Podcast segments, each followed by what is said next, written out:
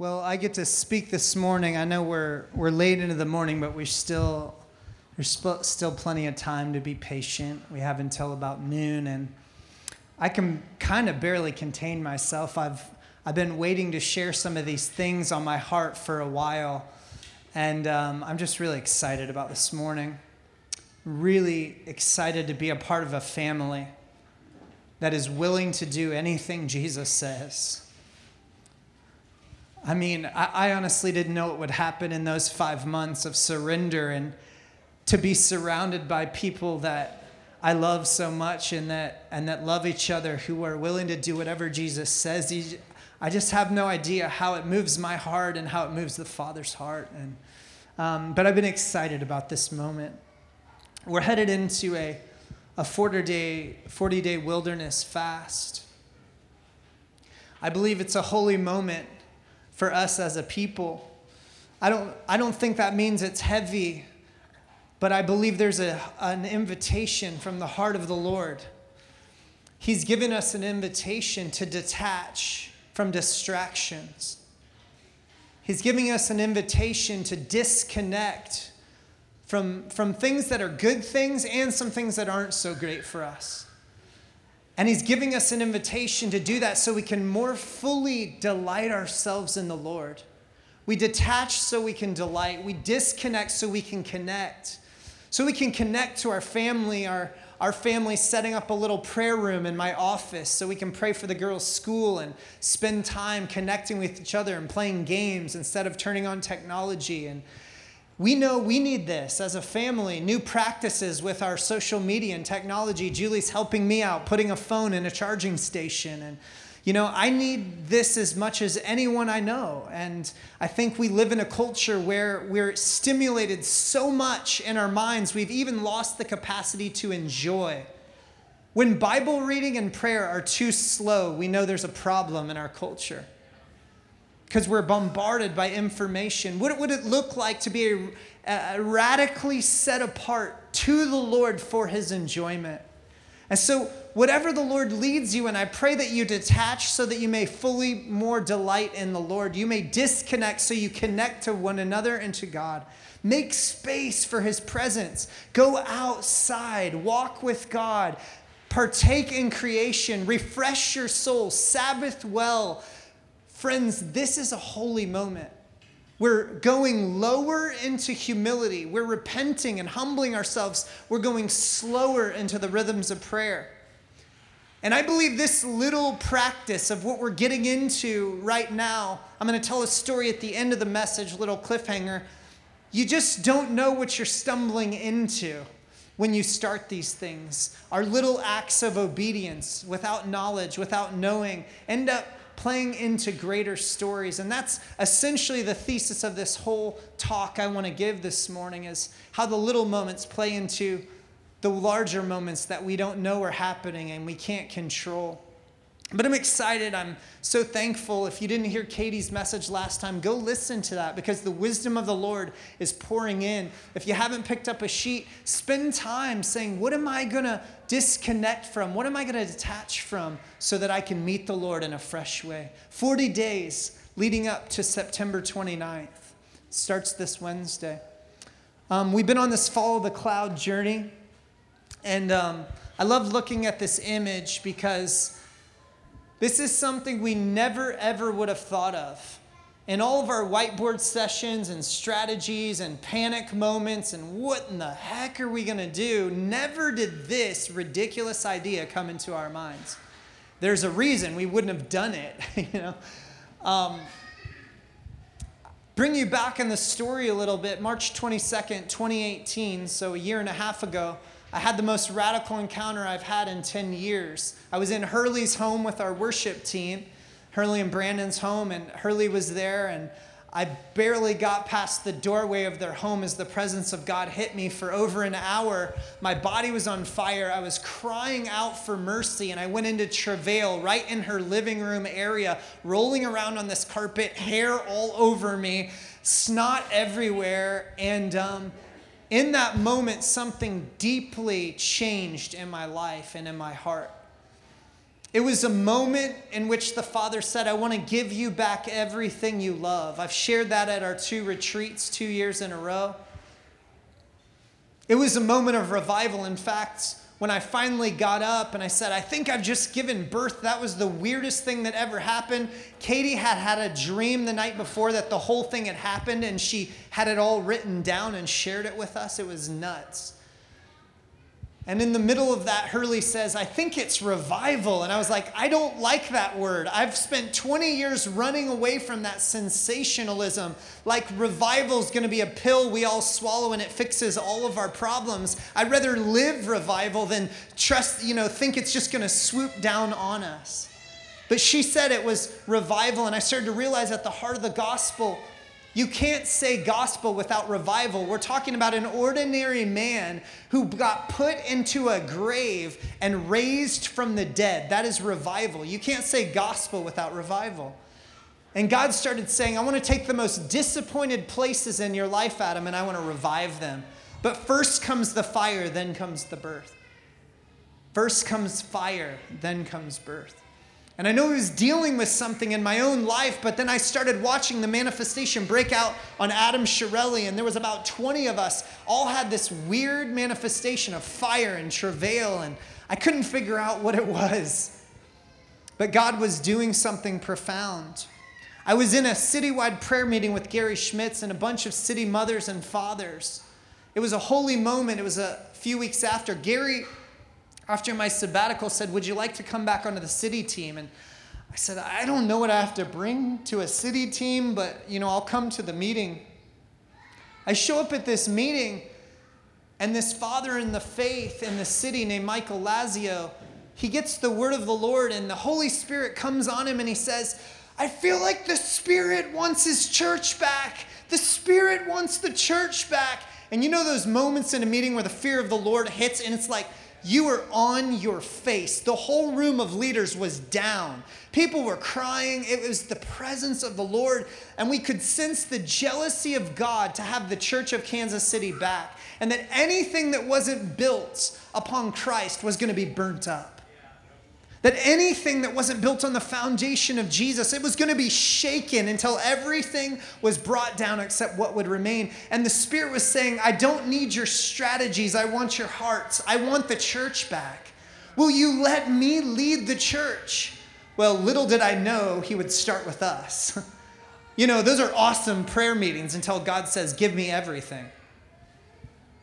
And so Gary invited a next generation team, and I, was help, I helped build a next generation team to bring city leaders together. And we have this amazing team. Samuel Smith, will you, will you stand up really quick? I brought this brother onto the team. Thank you for being here with us. This guy is my, one of my main inspirations and closest friends in the city. His life is a do and will do in Kansas City.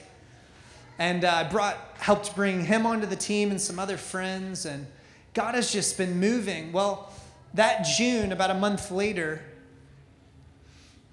I had a city father, another Gary in the city named Gary Kendall. He said, and he doesn't use this language, I have a word from the Lord for you. And um, so he came over to the prayer room where we were at, at PlexPod. He said, only have a few minutes, but the word was this God's about to crush you. Who loves those words of the Lord? I thought prophecy was supposed to be encouraging. God's about to crush you, and he wants new wine and a new wineskin. And he began to cry, tears down his face. And I was like, what do I do with this? And at that time, everything was taking off at Plexpod. I mean, I thought, man, we were just seeing breakthrough in neighborhoods, and we were learning to love Kansas City. And he goes, the Lord's going to crush you, and everything's changing and he goes, I got to go to another meeting. And I'm left in the prayer room going, What in the? Okay, I'm shelving that prophecy. And you guys know the story. A few months later, we go to renegotiate. It doesn't go so well. But before we get the contract back, God says, Give me everything. Give up the promise that He had done so miraculously with Plexpod. And we had no idea what to do. For five months, we just surrendered, surrendered, surrendered. And that continues to be the posture of our life to this moment. We were looking for a new wineskin, like, should we meet every week or not at all, or in homes. And God wasn't even talking about wineskin like that. He was saying the wineskin is a family fully surrendered to the Holy Spirit. Can you imagine that wineskin in the Church of America? A family fully surrender to the Holy Spirit. God can trust whatever He wants to do, whatever His wine is, to a family fully surrendered to the Holy Spirit. And we had no idea what the story would look like or what God would want to do. But we knew that this word came so clearly follow the cloud. And here we are now. It started off as a surrender journey without knowledge. We didn't know why we were doing it. But, friends, I think it was for more than just us. I'm realizing that we did something without knowledge, but the Father's catching us up into a story that He already knew about. He's drawing us up into something we weren't aware of, but all of a sudden we are available to. I think Nava not just our leadership team or the city team, the whole church is being asked to be available for God and what He wants to do in a city. And so I've been excited to share this story with you. Around the time when we um, were surrendering, the Lord sent an amazing artist to the city named Andy Goldsworthy. Is Dylan Mortimer here this morning? I didn't know if Dylan's here. Are you? Where's Dylan? He's with the kids. So we are so glad to have you guys. Dylan just survived his second double lung transplant.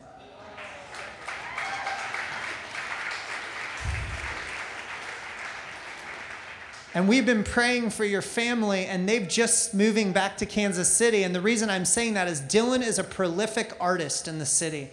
And why I'm saying that is because artists go ahead of everybody else. They're the prophets of culture. They don't understand what they're doing most of the time, but they're living in to an imagination that we haven't caught up with as the general society. And I believe the Lord is going to do something powerful with artists in the city, the Roberts, with the Mortimers, and we just welcome the artists in the city. So Andy Goldsworthy came to Kansas City, and I want to show you what he decided to do. Okay, this is called a walking wall. I don't know if any of you guys have ever thought about making a 100 yard wall walk, but Andy Goldsworthy, this is what he stays up late thinking about. He decided to choose Kansas City. When did he choose Kansas City to put a walking wall in? The very month that this wall started walking, in March. He decided that over nine months, what sounds like a birthing process, he would move it five different times. Our friend Sean Cardwell went every single day to look at the wall. I'm looking at David Laverick. He went every day to watch them move stones. They would take the stones from the back of the wall and move them to the front of the wall. Here's what I want to say about this 100 yard walking wall it's a sign and a wonder to the city that the wall, the living stones of Jesus Christ, the church of Jesus, and actually Sean got to share that word with Andy Goldsworthy. It was quite amazing. He's a world famous artist. Is that the stones were made to walk. In fact, they went across Rockhill and blocked off traffic. Can you believe Kansas City allowed that to happen? That is fantastic. It'll find its resting place sometime in November. What I want to say about this wall is it's a prophetic picture for the church that we have to move even though we're strong like a wall. There's so many things that you could sit and observe, and I would encourage you to go out to this wall, the Nelson Atkins, and meditate during your 40 days and ask God to speak to you through the artists of the city because they're prophesying. Every stone on the wall is significant. Every single stone is significant. But the stones, if you will, the living stones, have to be yielded to the craftsmen to move them from one place and fit them just right into the next place in the wall so the wall can keep working and moving. I want to read this scripture. Obviously, it's a well known scripture, 1 Peter 2. I've pieced together 1 Peter 2, 4, and 5, and 9 and 11. As you come to him, the living stone, rejected by humans, but chosen by God and precious to him, you also, like living stones, are being built into a spiritual house to be a holy priesthood, offering spiritual sacrifices acceptable to God through Jesus Christ. Jesus Christ, the original living stone, the cornerstone, the, the, the very center that everything is built off of. And then all of us are living stones. We're being placed by God into a spiritual dwelling place. And we're called to be a holy priesthood. Nava family, in the next 40 days, he's consecrating us to remind us what is true about the gospel. You are a priest of God.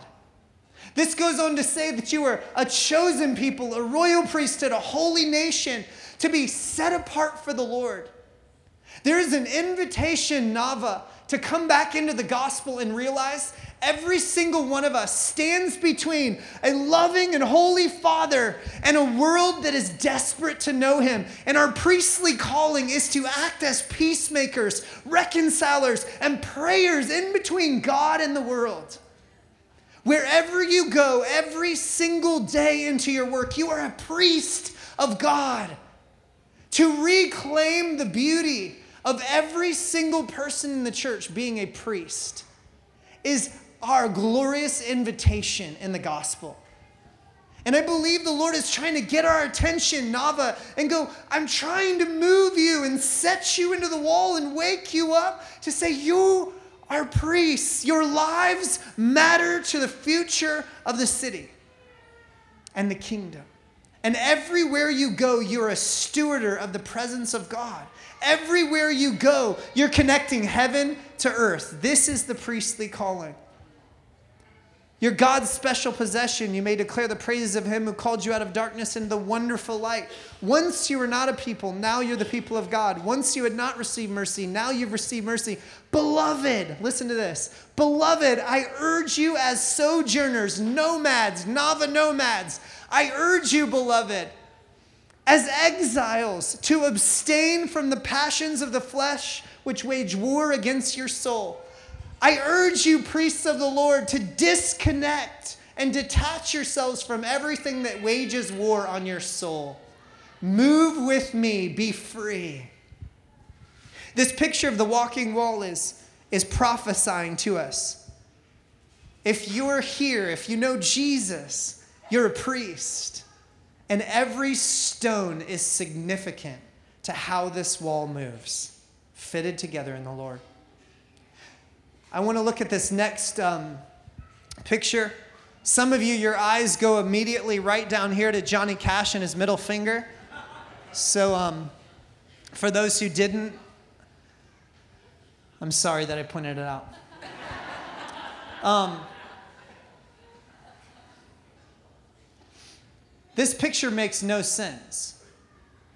And you want to know most days when I wake up at 5:30 or 6 and I drearily drag myself to go hang out with Jesus and I don't feel spiritual at all and then I sort of try to help with the breakfast and helping out with the kids and then get myself to work and I don't know about you but none of that mundane stuff ever feels very impressive.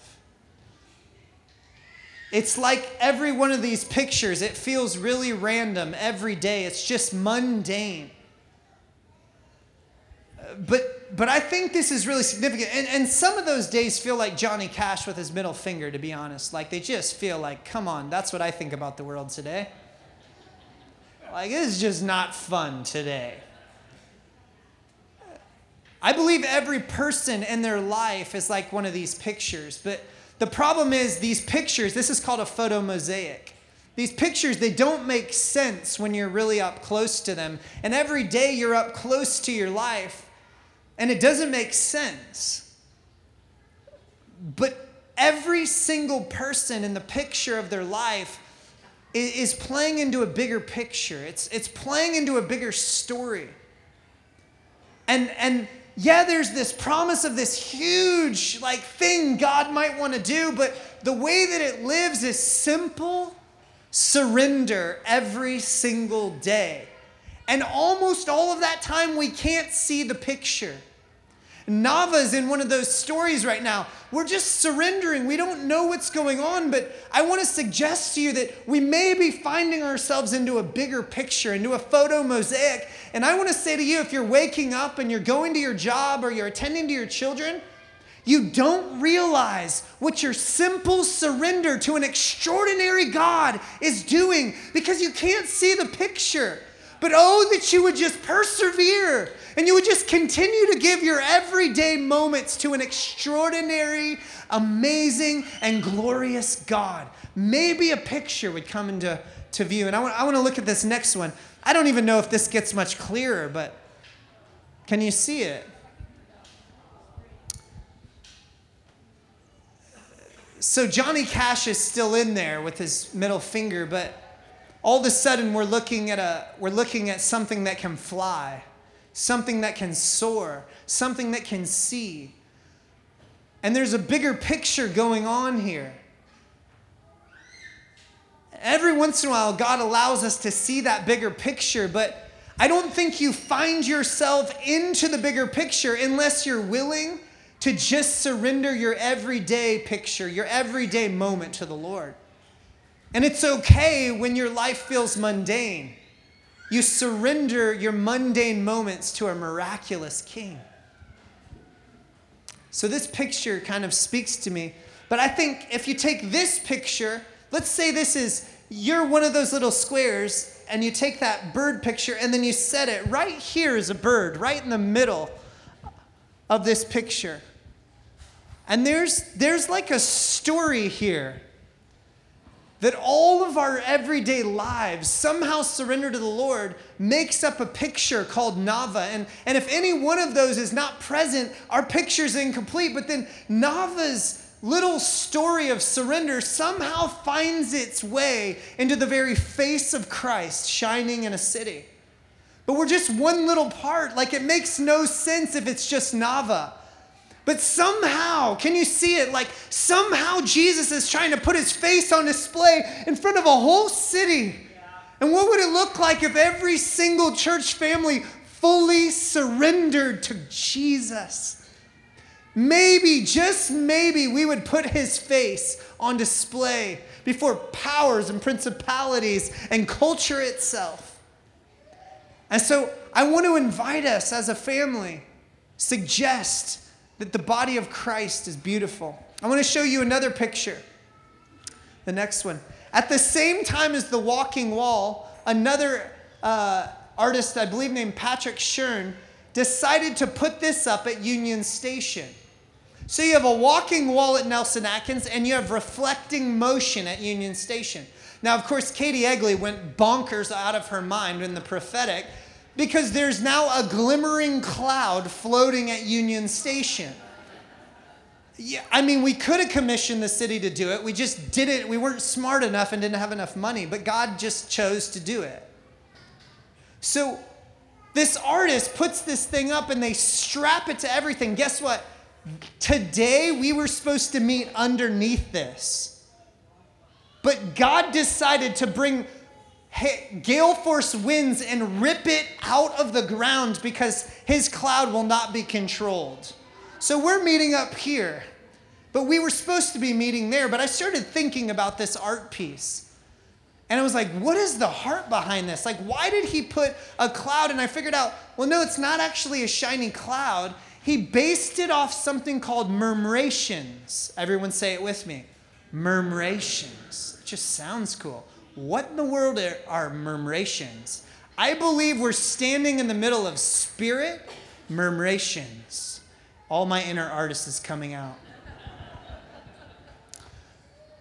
So, this glimmery thing, God goes, no, man's not going to be able to strap it down. I want to talk to you about murmurations. Now, this was built on science, the science of starling birds or schools of fish. The idea is murmurations. I want to show you this next picture. This is beautiful. Have, has anyone ever seen a murmuration of starlings?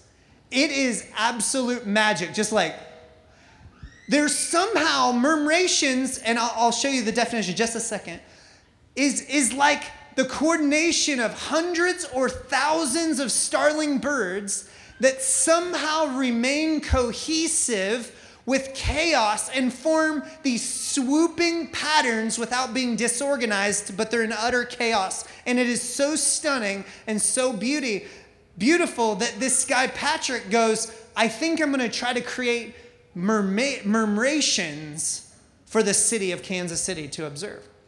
So I want to look at the definition of this. I believe this is speaking to us. The remarkable ability to maintain cohesion as a group in highly uncertain environments with limited noisy information.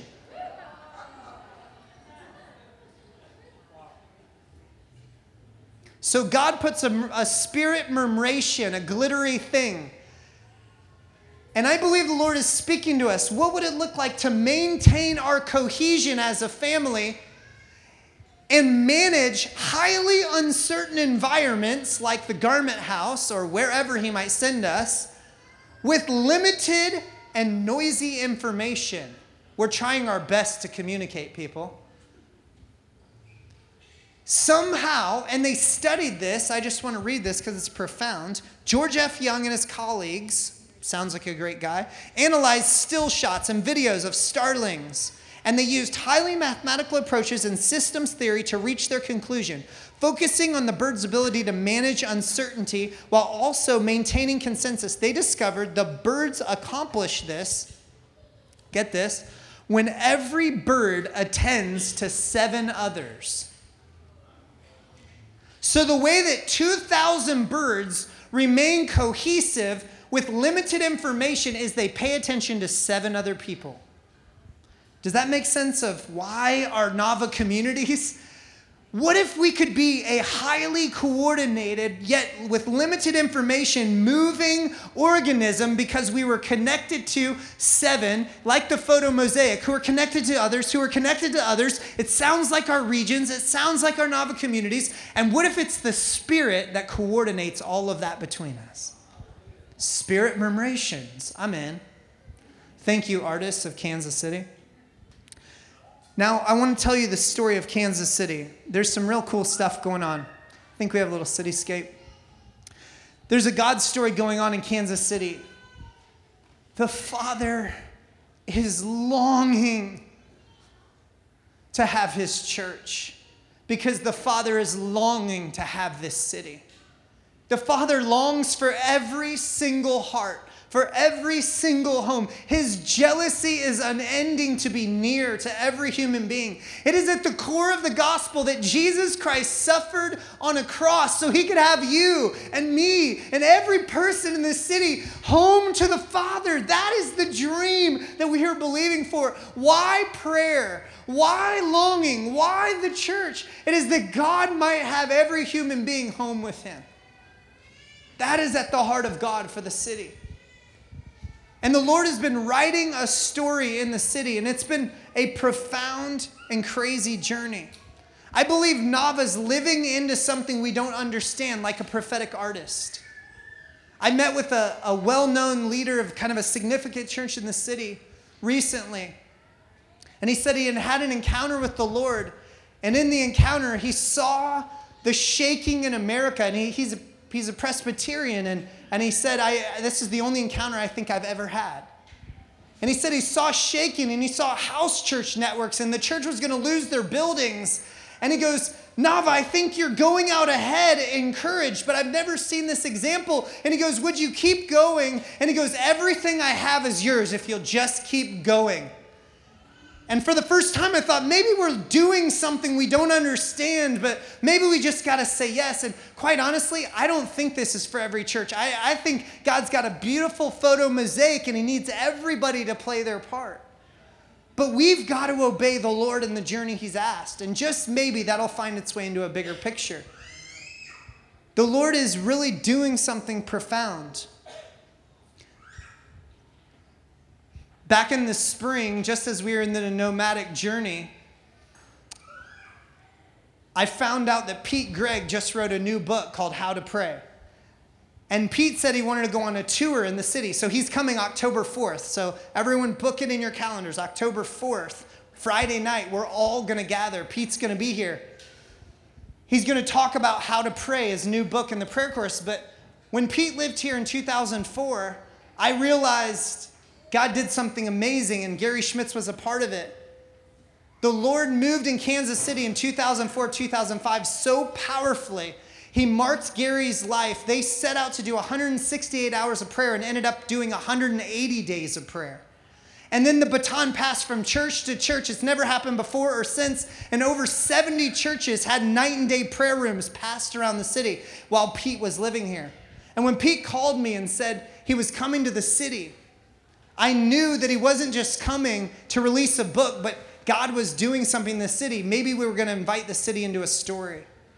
And so I felt this like jealousy of the Lord. And then Lisa Coons called me and she said she wanted to share a, a prayer strategy with the city. And uh, God had birthed something in her heart, and it was these three W's the walks, the weeks, and the watch. And when she told me about it, I was like, oh man, this we're already feeling this for a city. Like maybe God is doing something. What it, would it look like to see prayer everywhere and prayer anywhere in a city? And could God actually be doing something? And those three W's that, that Lisa suggested, she said, what if citywide prayer and 24 7 came into a partnership? And what would it look like to call the church to prayer? To watch, to weeks of prayer, and to prayer walk the whole city?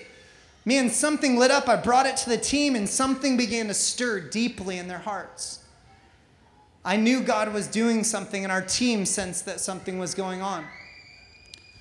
A few weeks later, I was hanging out with a friend, and he started to share this idea with me about God moving in the city. I said, Did you hear about National Geographic? National Geographic said 25 places to go in the world, two US cities. One of those in 2019 was Kansas City. Why in the world would National Geographic say that? Direct quotes why go to Kansas City in 2019? To revel in revival. I love that. We can't bring revival, all we get to do is roll around in it and have fun. That's so awesome. Just go roll around in what I'm doing. And then I got a phone call from a friend. It kind of shocked me. He said, I don't know how to tell you this, but Arrowhead Stadium just called me and they want to give us Arrowhead in 2020. And he goes, Would you help me broker the churches of the city to go to Arrowhead in 2020? I said, Well, um, what? This is in the making. It shook me, and I said, Well, funny that we feel like we're supposed to go into a season of extraordinary prayer that we've been preparing for for 15 years. I said, What's the weekend? He said, It's the same weekend a year later from the weekend Pete Greig is there. It's like, okay, wow. We're still discerning what all that means. So we started feeling like, what is God doing?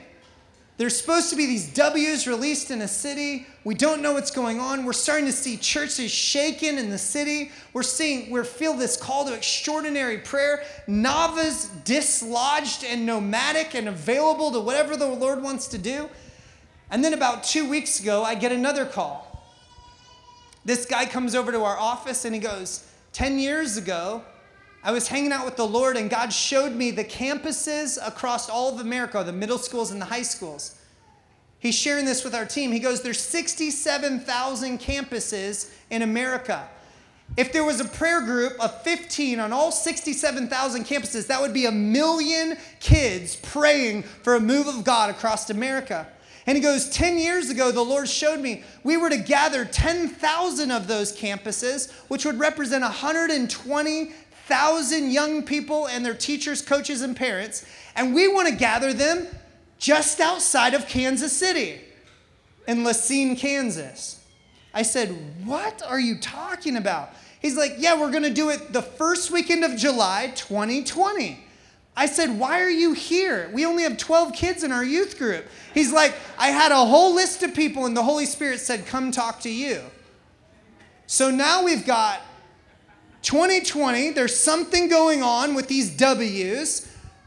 Arrowhead's gonna fill with 70,000. 120,000 are coming to Racine, and they're asking the pastors of the city to somehow host prayer like never before and see what God might do.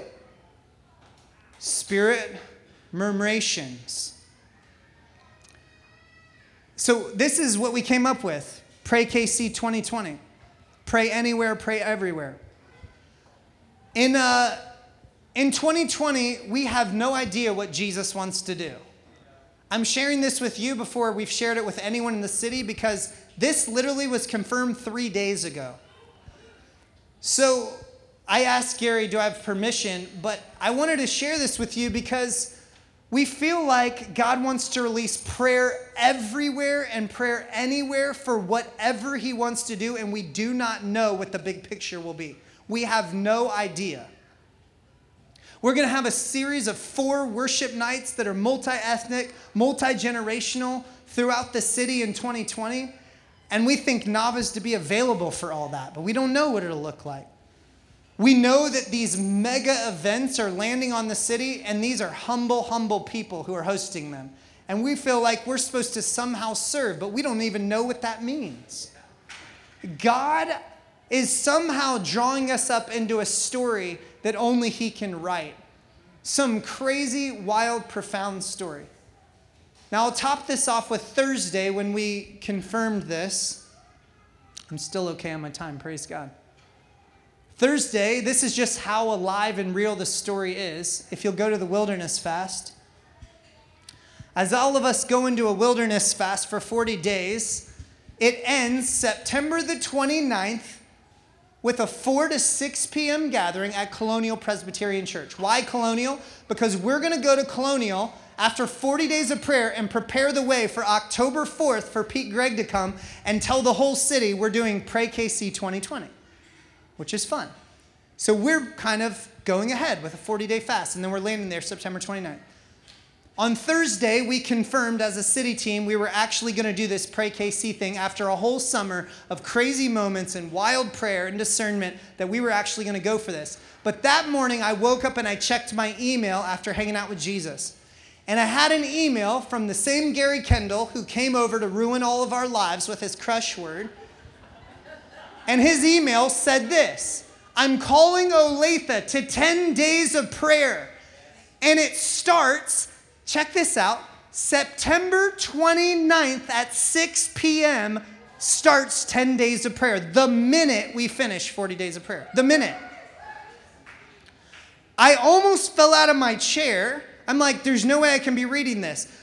I call Gary Kendall. I'm like, dude, do you know Pete Greig's coming to the city in the middle of that. He's like, oh, yeah. And I'm like, do you know we're on a 40 day fast as a local church? One little tiny church, right? You see the big picture and the small picture?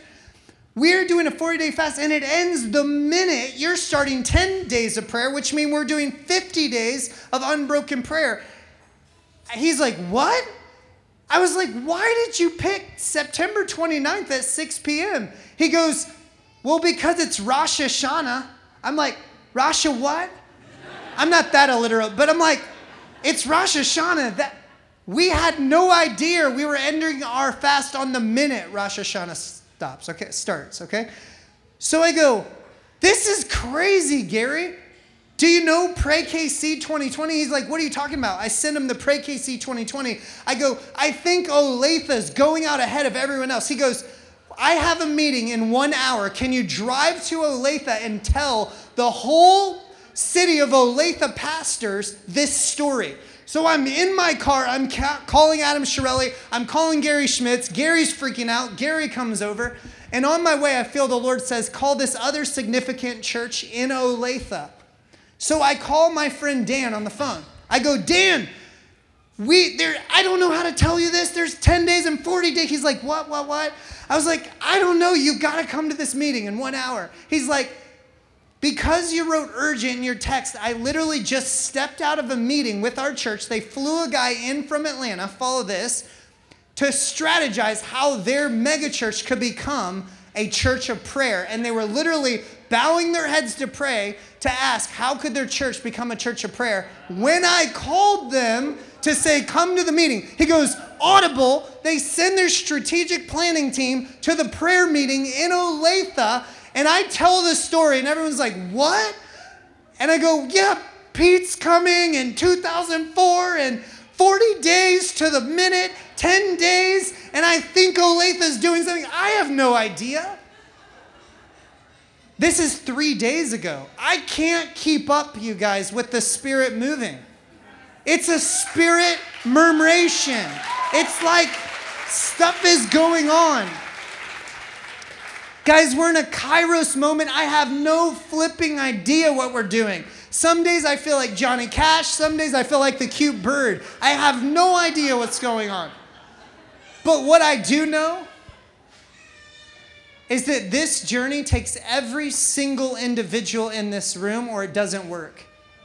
It takes every stone and every little picture and every foolish moment of surrender because here's the deal. What we can do is simply surrender. What God does is write sovereign stories for the city.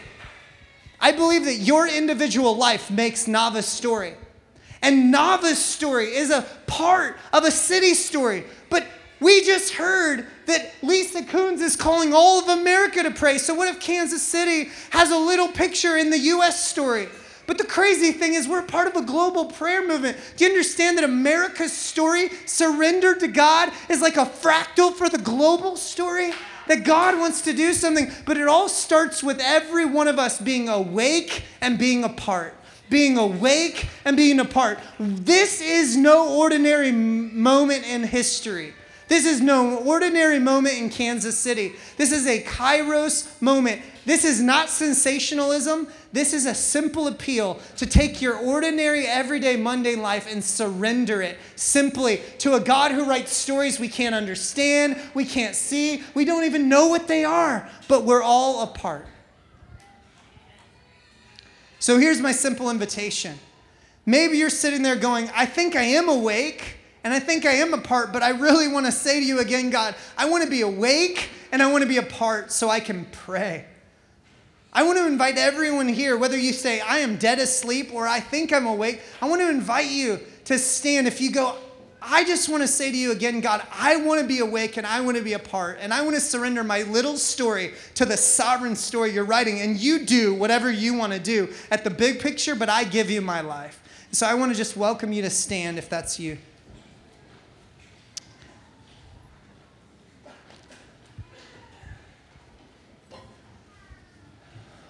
It's going to get a lot crazier than this. And every single ordinary day and every single mundane moment counts. Every single one. We have, yeah, sure, we have no idea what we're doing. But I want you to just, just put your hands out if you want to. And I just want to pray. It's simple invitation to be awake and to be a part of whatever God's doing. So, Lord, I thank you for a family fully surrendered. We take our simple stories uh, and we surrender them into your sovereign story. We take our mundane moments and lives and we put them into the hands of an extraordinary, miraculous God. God, if anyone is asleep here, would you awaken our hearts to the moment we are alive? Would you awaken us on this fast? In the wilderness, wake us up. In the wilderness, wake us up. Wake up our spirits. Wake up our hearts. And Lord, I pray that every part would enter into the big picture. That we would be a part individually and as Nava of what you're doing. And God, we don't even care what you're doing because we trust you. You're a sweet shepherd. To close this morning, we're right at the end. We want to sing that bridge one more time, but I want you to turn out to the city. I want everybody to turn towards the window and just look out. Maybe you need to move or whatever. And as you're engaging with the Lord, we're going to sing this bridge, but I just want you to pray out of your own heart. Whatever you've heard today that's resonated, to be awake and to be a part, I want you to pour it out for the city. And then we're going to close with the Lord's Prayer in just a moment.